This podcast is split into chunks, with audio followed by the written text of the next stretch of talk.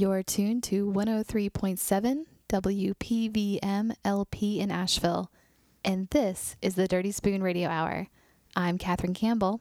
And I'm Jonathan Ammons, and this is Peter Broderick. Everybody seems so sad. And it's making me heavy. So if there's notes you hear on a piano, that's the sound of me trying to push it off of my head. Yes, everything is above me. I ain't standing on the ground. If there's a dirt beneath my feet, it's the dirt of the ages passed down infinitely.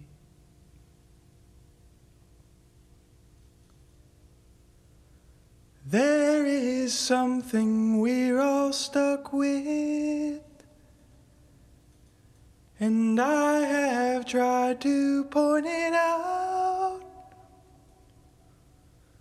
But no one likes the guy who points from the sideline.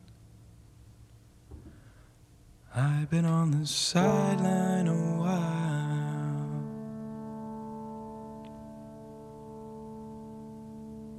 Watching myself play the field.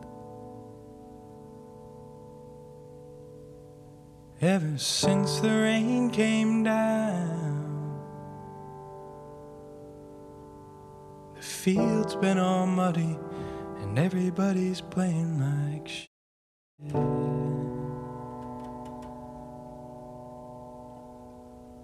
All we need is a little sunshine.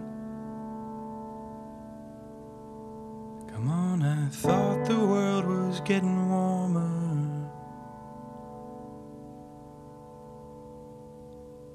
Out here it's cold and wet, like the bottom of the ocean, with its pressure squeezing our heads.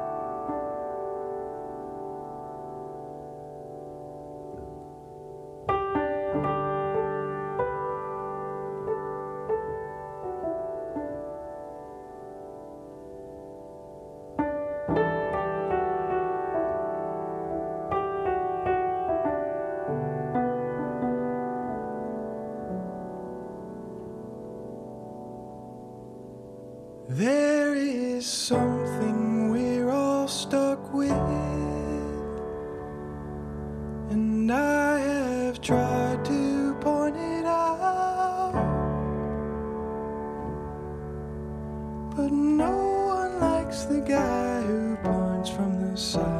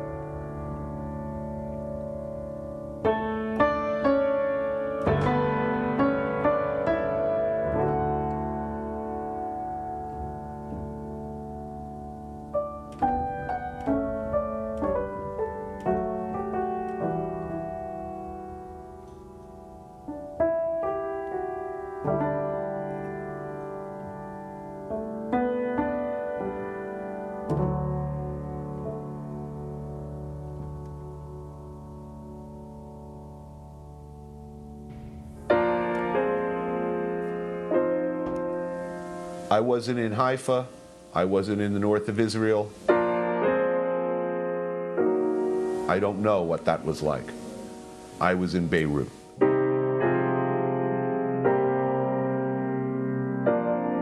In the few years since I've started a travelless world, I'd found myself changing. The cramped, cynical worldview of a man who'd only seen life through the narrow prism of the restaurant kitchen had altered.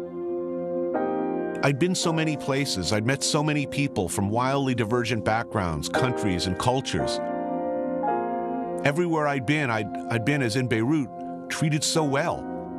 I'd been the recipient of so many random acts of kindness from strangers and I'd begun to think that no matter where I went or who I sat down with, that food and a few drinks seemed always to bring people together. That this planet was filled with basically good and decent people doing the best they could, if frequently under difficult circumstances. That the human animal was perhaps a better and nicer species than I'd once thought. I'd begun to believe that the dinner table was the great leveler where people from opposite sides of the world could always sit down and talk and eat and drink, and if not solve all the world's problems, at least find for a time common ground. Now, I'm not so sure. Maybe the world's not like that at all. Maybe in the real world, the one without cameras and happy food and travel shows, everybody, the good and the bad together, are all crushed under the same terrible wheel. I hope, I really hope, I'm wrong about that. He was a cook. He barely considered himself a chef, and he certainly wouldn't call himself a journalist.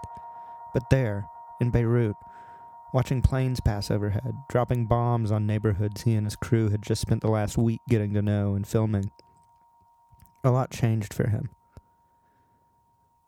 A lot changed when he found himself in Namibia, Iran, Mexico, Laos, or Myanmar. And he showed us those changes. And he showed us how those understandings, those revelations, hurt. How they reflected on us as a civilization. He wasn't blaming us, but he was accounting for our behavior. On the morning of June 8th, when his best friend, Chef Eric Ripert, found him hanging lifeless in his hotel room in Kaysersberg, France, Anthony Bourdain had sealed his own legacy. I honestly don't know if I would have my career without Tony. All of us here at Dirty Spoon have been deeply influenced by his work, but I don't know if I would have ever thought to write about food and booze for a living, if not for him. If I hadn't seen an episode of A Cook's Tour when I was in college and bought the book, and found it to be one of the best memoirs I'd ever stumbled upon. I really don't know what I'd be doing right now. But it was Bourdain that clued me in. Seeing some punk jackass in a Ramones t shirt cruising down the Mekong River, stopping to eat some noodles while making casual comments on the scene. It opened up a whole new understanding of foreign cultures to ignorant little like me. It really made you understand that with a little bit of speculation, a lot of openness to adventure, and the willingness to just listen, the world could be much bigger than you ever knew. The best part was watching him grow. From a cocky, arrogant old guy in Kitchen Confidential, he found himself on boats, planes, trains, and in sticky situations on a cook's tour before landing his shows on Travel Channel and then CNN. And through all of it, we saw a 40 year old punk turn into one of the most thoughtful, tender, and open human beings on earth. His focus went from seeking out good food to seeking out deep culture. In the faded wakes of MFK Fisher, Bourdain took that same mantle and folkloric narrative of a food writer at the dinner table to plunge headlong into politics, morality, philosophy, and tradition. He used journalists' techniques to make something very different from journalism. Was that your most dangerous trip, Congo? Probably. Uh, I mean, we shot in post Benghazi Libya, in wartime Beirut, uh, in Iraq.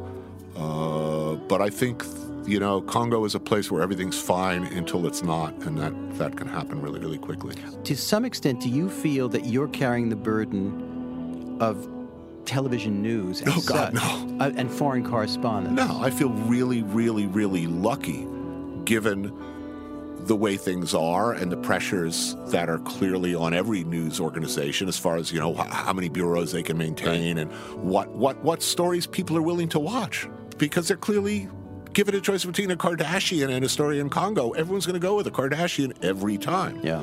Um, what I do is I'm telling stories in places about people that are that it's probably useful to know a little more about. So when news does happen, maybe you've seen my show so you know who we're talking about. By being a memoirist and not a field reporter, Bourdain was able to find himself in regions of the world most of us don't take the time to think about. When's the last time you mulled over the struggles of the Namibian people, or folks in the Congo? But nevertheless, that's where he went. By sitting at the tables of people across the world, he gave us windows into their worlds, pictures of everyday life in countries the majority of us will never even consider setting foot. So that now, when we hear about a bombing in Libya or see a hurricane approaching Cuba, we think of the folks we saw at his table kind people who cooked for him, sheltered him, treated him like one of their own. He taught us not to be afraid of the other. He taught us how painful it is to put yourself in someone else's shoes. But he also showed us how vulnerable that is, and how it's worth the pain. To think about, much less empathize with somebody who comes from five generations of coal miners in a place that looks like this is to our enduring shame unthinkable. Why can't these coal miners get retrained, maybe put up solar panels for a living? Why would these conservative, deeply religious people vote for a thrice married billionaire New Yorker? Well, I went to West Virginia, and you know what? Screw you. Here in the heart of every belief system I've ever mocked or fought against, I was welcomed with open arms by everyone. I found a place both heartbreaking and beautiful. A place that symbolizes and contains everything wrong and everything wonderful and hopeful about America. I found out about his death when Catherine texted me at 8 in the morning. When I learned that it was Eric, his best friend, that found him, it broke me. But when I scanned social media and saw that just about everyone I knew from every walk of life and every industry, religion, denomination, and political party were singing his praises and lamenting his early passing, it brought a strange comfort. Everyone in the food industry wanted to be Anthony Bourdain. They wanted his lifestyle, his freedom, his gravitas, his compassion. Everyone wanted it but him. He didn't pretend to be a saint. He burned through two marriages, both ruined by affairs. He was a recovered heroin addict, but he was as blue collar as they came. He wasn't some hotshot chef. He was just a dude. He was just one of the boys on the line at the bistro. And he worked his way up from dishwasher to a chef, and eventually to an award winning writer through discipline and tenacity. The best part about the social media storm that erupted after his passing were the pictures. Most were press photos as I scrolled through my Instagram timeline, but at least half of the ones in my feed were of times my friends and colleagues had spent with him dinners, street encounters, book readings. For anyone who has worked in a restaurant, you could tell as soon as you heard him speak that he was one of us. And he showed us that what we did meant something, even if it was just a shitty brunch shift. I was always disappointed to listen to interviews with Bourdain because no one ever asked the right questions. Even Fresh Air stooped so low as to ask him about eating unwashed warthog rectum, losing the purpose of why he ate it. He wasn't there to eat that organ, he was there to learn about those people. It wasn't bizarre foods, watch me eat this live scorpion. It was sitting at the table of strangers to learn more about their lives, where they come from, and where they're going. He was a student of the world, and he shared with us what he learned.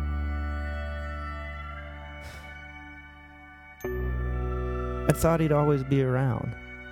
I was looking forward to his last few seasons at the show before he'd retire to Vietnam, as he'd always said he wanted to do.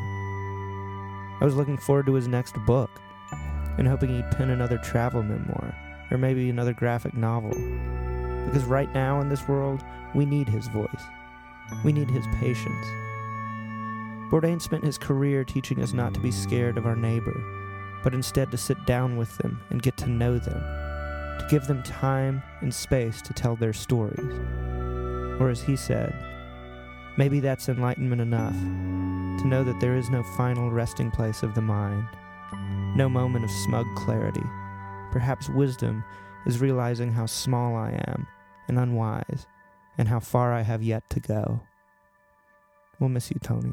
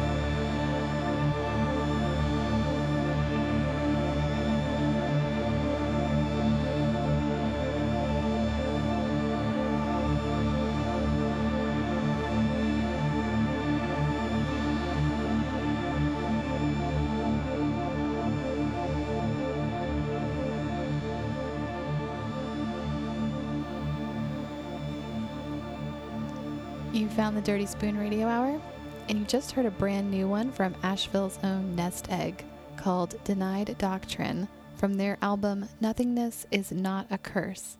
And before that was Radiohead with Present Tense. One of the things we aim to do here at Dirty Spoon is find voices from all over the country that shed light on hotbeds of American culture and to take a look at how things are evolving there. Author Abigail Shaffer is a professor of creative writing at UMKC in Kansas City, but her roots stretch a little further south. Born and raised in the Ozarks, her novel Children of the Country was published in 2016 and tells the stories of hard scrabble life in the hills of Arkansas and families struggling to keep food on the table. Over the course of her career, she has seen rural and urban pockets of blue collar society throughout the South and Midwest and she's seen some lines connecting the dots on that map, even between her current home in Kansas City and her hometown in Little Rock. Catherine caught up with her a couple of weeks ago, and here's what she had to say. One of the aspects I loved about your piece is the emphasis on how food connects people to a specific place. I mean, that's what this whole piece is really about. How Arkansas connects people to its uniquely blended environment and how it keeps people within the state connected together. I mean, that's really cool. So since moving away from Little Rock, have you ever been to a place that you feel connected to, to its environment as strongly as Arkansas does? Well, I love what I see going on in Arkansas, and what's interesting is that I would say that um, where I live right now, I live in Kansas City, and I would say that Kansas City is undergoing and has been undergoing a kind of quiet and parallel revolution to a lot of what I see in Arkansas. Kansas City is a vibrant city, um, but we're in the Midwest, so we're not really going to be totally in your face and bragging about it, but there's a lot going on in terms of food here. There is a huge draw to artisanal meats and cheeses, and farmers markets are pretty much standard and basically mainstream. I mean, I live in within walking distance of two organic farmers markets, and the cool thing about it is they're accessible and affordable for everyone. And so, at the same time, though, we also have more specifically an enormous cultural and ethnic diversity, and that definitely shapes the food cultures and um, what's available here in the city and what um, kind of shapes the culture for what it is. And then, is there a particular food or dish that you have a really strong affinity with? You know what? Um, I cannot commit to a particular region of the world. And so I'm going to go really general here and say I lean vegetarian. Um, my favorite thing to make is just classic old school hummus, like with, you know, starting with dried chickpeas and plenty of garlic and olive oil and homemade tahini, just doing it the, you know, totally the traditional way. Um, I make my own bread to, and um, pretty much anything that involves a lemon, I'm in. And um, but I'm really back on the vegetarian thing. I'm not a strict vegetarian, nor by any means strictly plant based, but my palate and my choices are um, heaviest, you know, on plants, and it's a preference thing and a palate and it's the experience of the food and kind of like what we've been talking about, like the connecting with the culture and the community. And, but it's also, you know, the way I feel, only way I feel like it combat concerns I see with like big food in general. And what I mean is like, you know, concerns I have with the industrial food complex and like what it does when it wreaks, you know, the havoc it's wreaking on the environment and with health concerns I see with like processed food and things like that. So leaning strongly vegetarian is a way for me to not only eat what I enjoy and eat what tastes right and for the experience of it, but it's also sort of a way to address these concerns that I, I identify. So I guess in a way, you know, um, all art is political and so is good food. I don't know. all art is political and so is good food. That is the perfect way to wrap this up. So thank you so much, Abby, for uh, your amazing piece on um, on Arkansas and on the Little Rock food scene. And thank you so much for joining me today on the radio. Awesome. Well, thank you so much. I really, really appreciate the opportunity. It's been a lot of fun. That was Abigail Schaefer chatting with our own Catherine Campbell. And here's local poet and personality Barbie Angel reading Field Peas for All Eternity, a story by Abby Schaefer, penned for us here at the Dirty Spoon Radio Hour. I haven't lived in Little Rock, Arkansas for nearly seven years, nearly a decade. So you might be asking, why go there now? I'm a gal of principles, you see, and one of my main principles is this I don't eat crawfish po' boys anywhere but Maddie's place in Little Rock. Sorry, Louisiana. Enter the owner of Maddie's Place, Chef Brian Deloney, one of Little Rock's own. He earned his formidable chops at the CIA in New York before landing a decade's worth of serious gigs as executive sous chef for Emeril Lagasse at NOLA and then Delmonico's at the Venetian in Las Vegas. The fare at Maddie's Place reflects Deloney's formal culinary training and New Orleans influence. But Deloney owns it in a way that's purely Arkansas and purely unique. Case in point, when asked what he'd serve two of my favorite folks, Queen Elizabeth II and Jack White, he says, fried green tomatoes with crab meat remoulade and crystal gastrique to start. For the Queen, shrimp and smoked cheddar grits with andouille reduction, and for Jack, the buttermilk fried chicken breast with mac and cheese and slow cooked greens. They can both finish it off with bread pudding and rum sauce. And then there's South on Main's chef bard Matt Bell, who unites the soul deep spokes of food, regionality, and history with his passion for local and regional foodways. There's an entire freezer at South on Main dedicated to Crowder peas, about which he proclaims with infectious joy Field peas, field peas for all eternity. Throughout my amazing conversation with my two old friends, what struck me most about Little Rock's food culture is that a strong sense of adaptation and simply being Arkansan are truly the umami drivers of the entire food scene. Both Deloney and Bell emphasize that for anything to fly, for anything to be truly embraced, it must have a distinctly regional connection. Deloney says, Arkansas food is genuinely Southern. I like taking old recipes and adapting them to new ways of cooking. A lot of times it's simply to employ a little healthier method. Deloney's seared catfish with slow cooked greens, black eyed peas, and Creole tomato glaze illustrate the marriage of old school and clean modern through culinary technique. Deloney also points to the close connection between chefs and farmers. We've got some of the best farming in the region.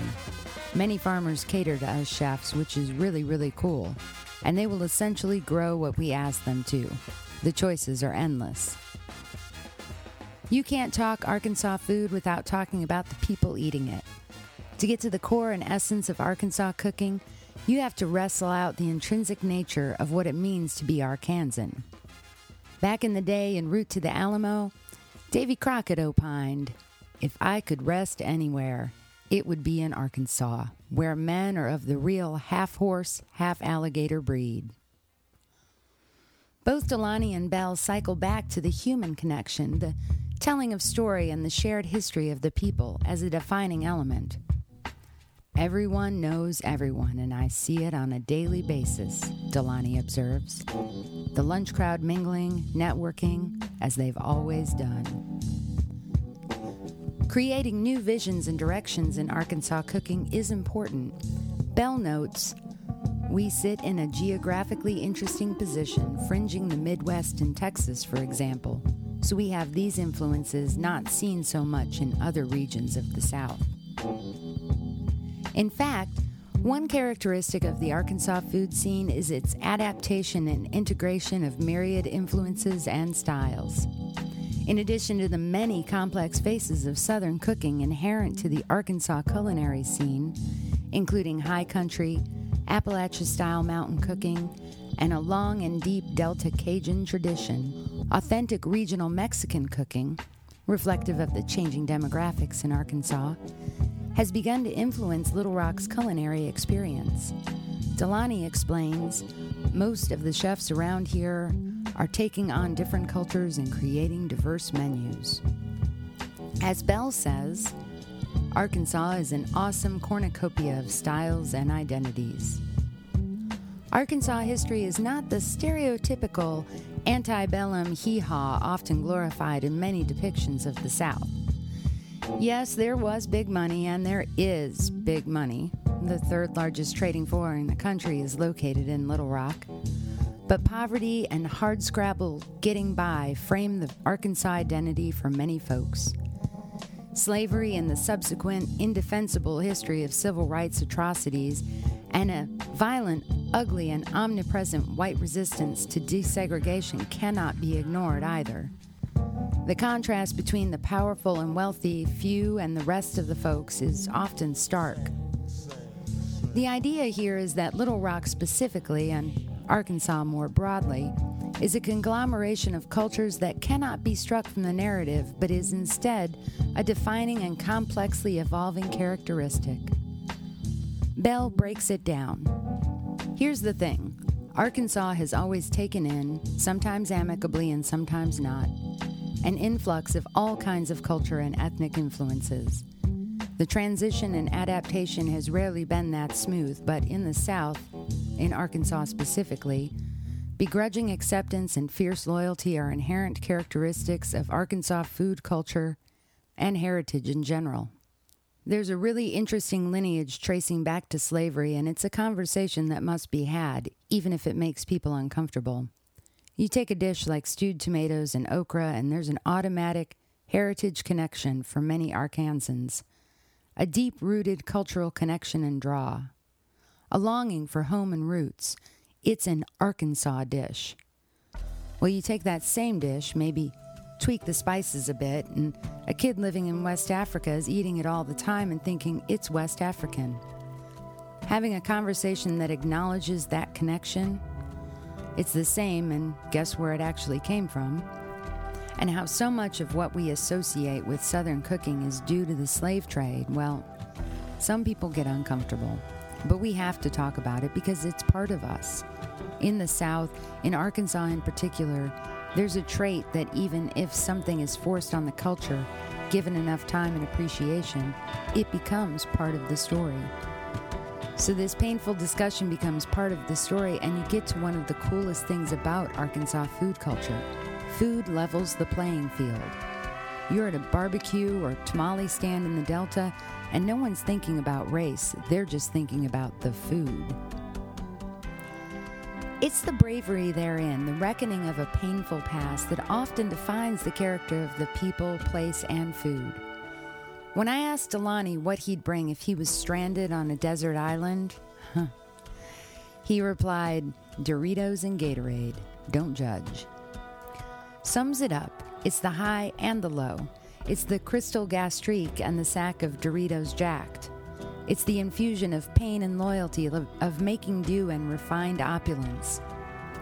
Part of the food culture is the shared experience of connecting the people to the place. When I think of Arkansas food, I also think of old school Crescent Dragonwagon. I think of the amazing farmers and chefs and bartenders that I call my friends. I think of the passion and hospitality of the people I knew while I had the privilege of calling Arkansas my home.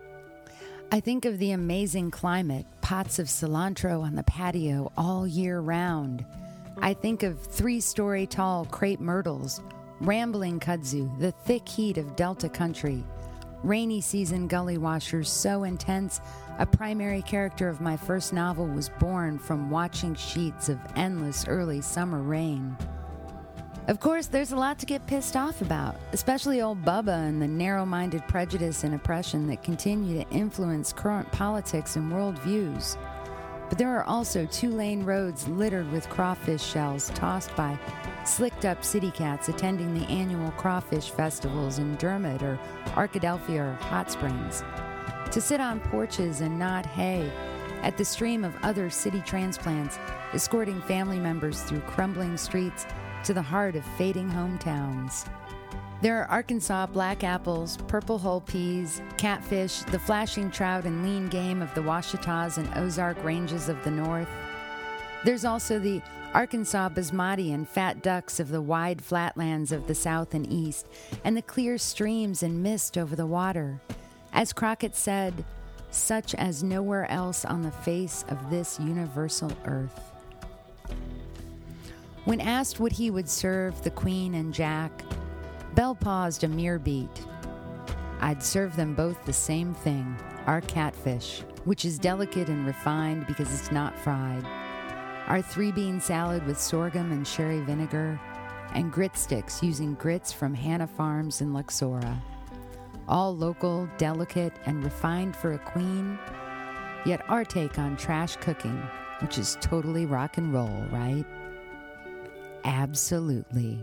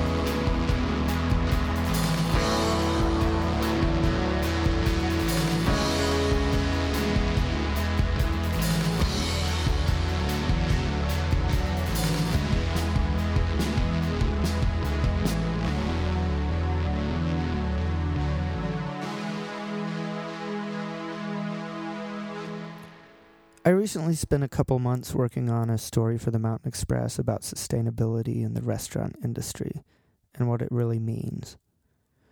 Sure, a restaurant can have sustainable practices towards the earth, but how is that sustainable to its own neighborhood, its workforce? Does it make it sustainable for the family that owns it?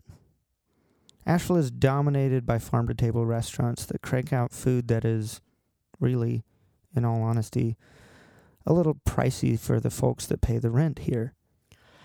I really wanted to dive into the idea of what it costs a restaurant to run a reliably sustainable menu and what that might indicate for the consumer.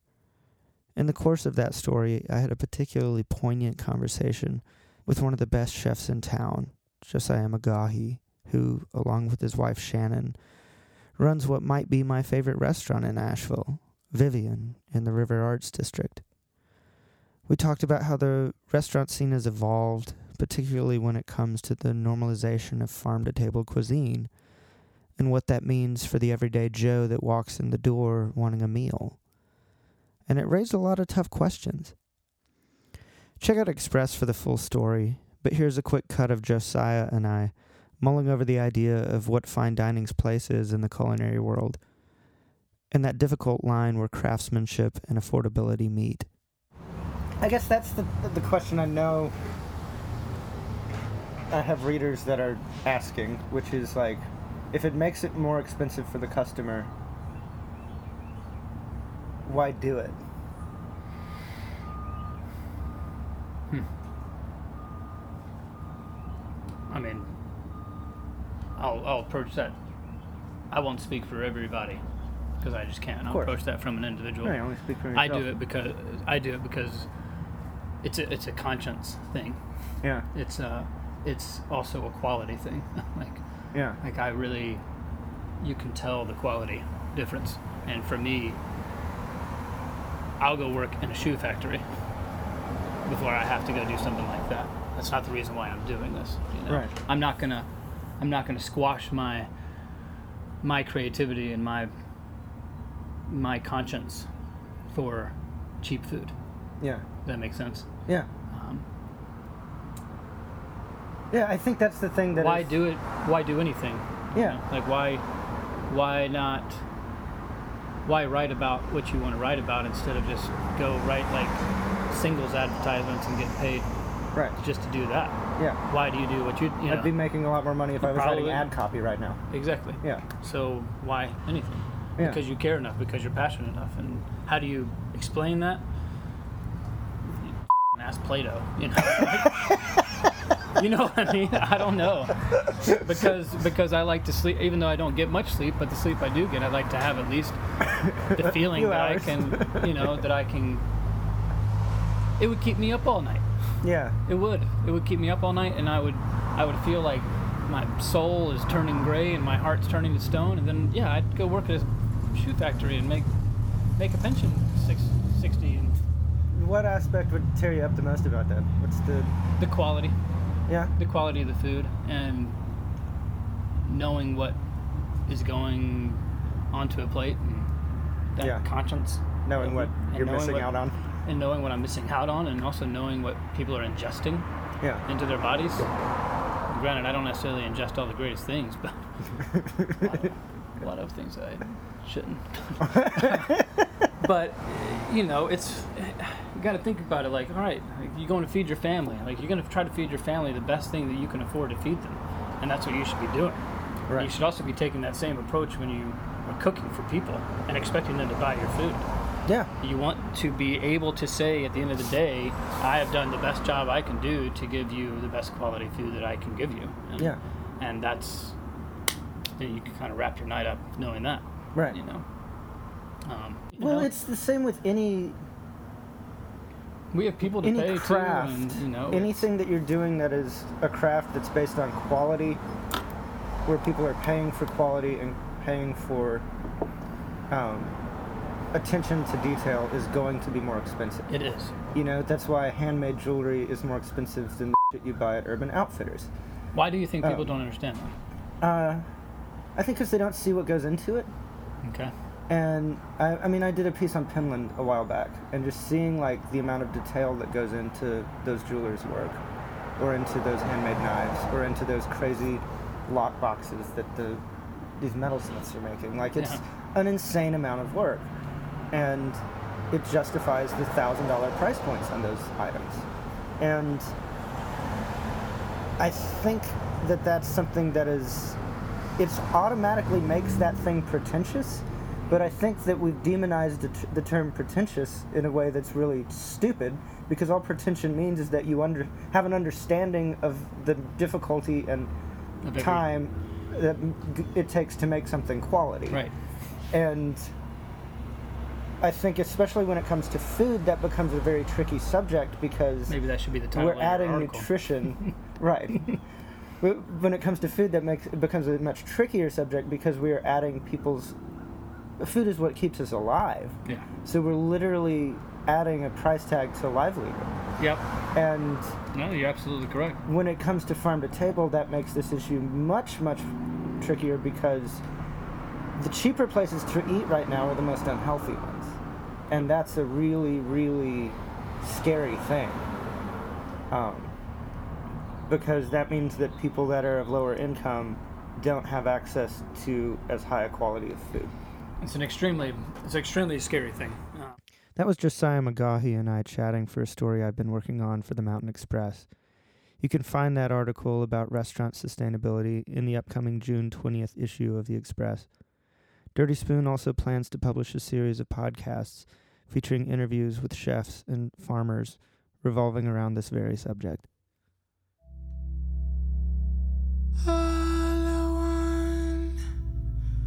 With inverted tongue. From whence does fulfillment come?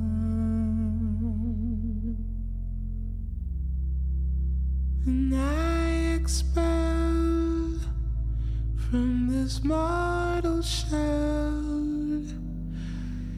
will I die for living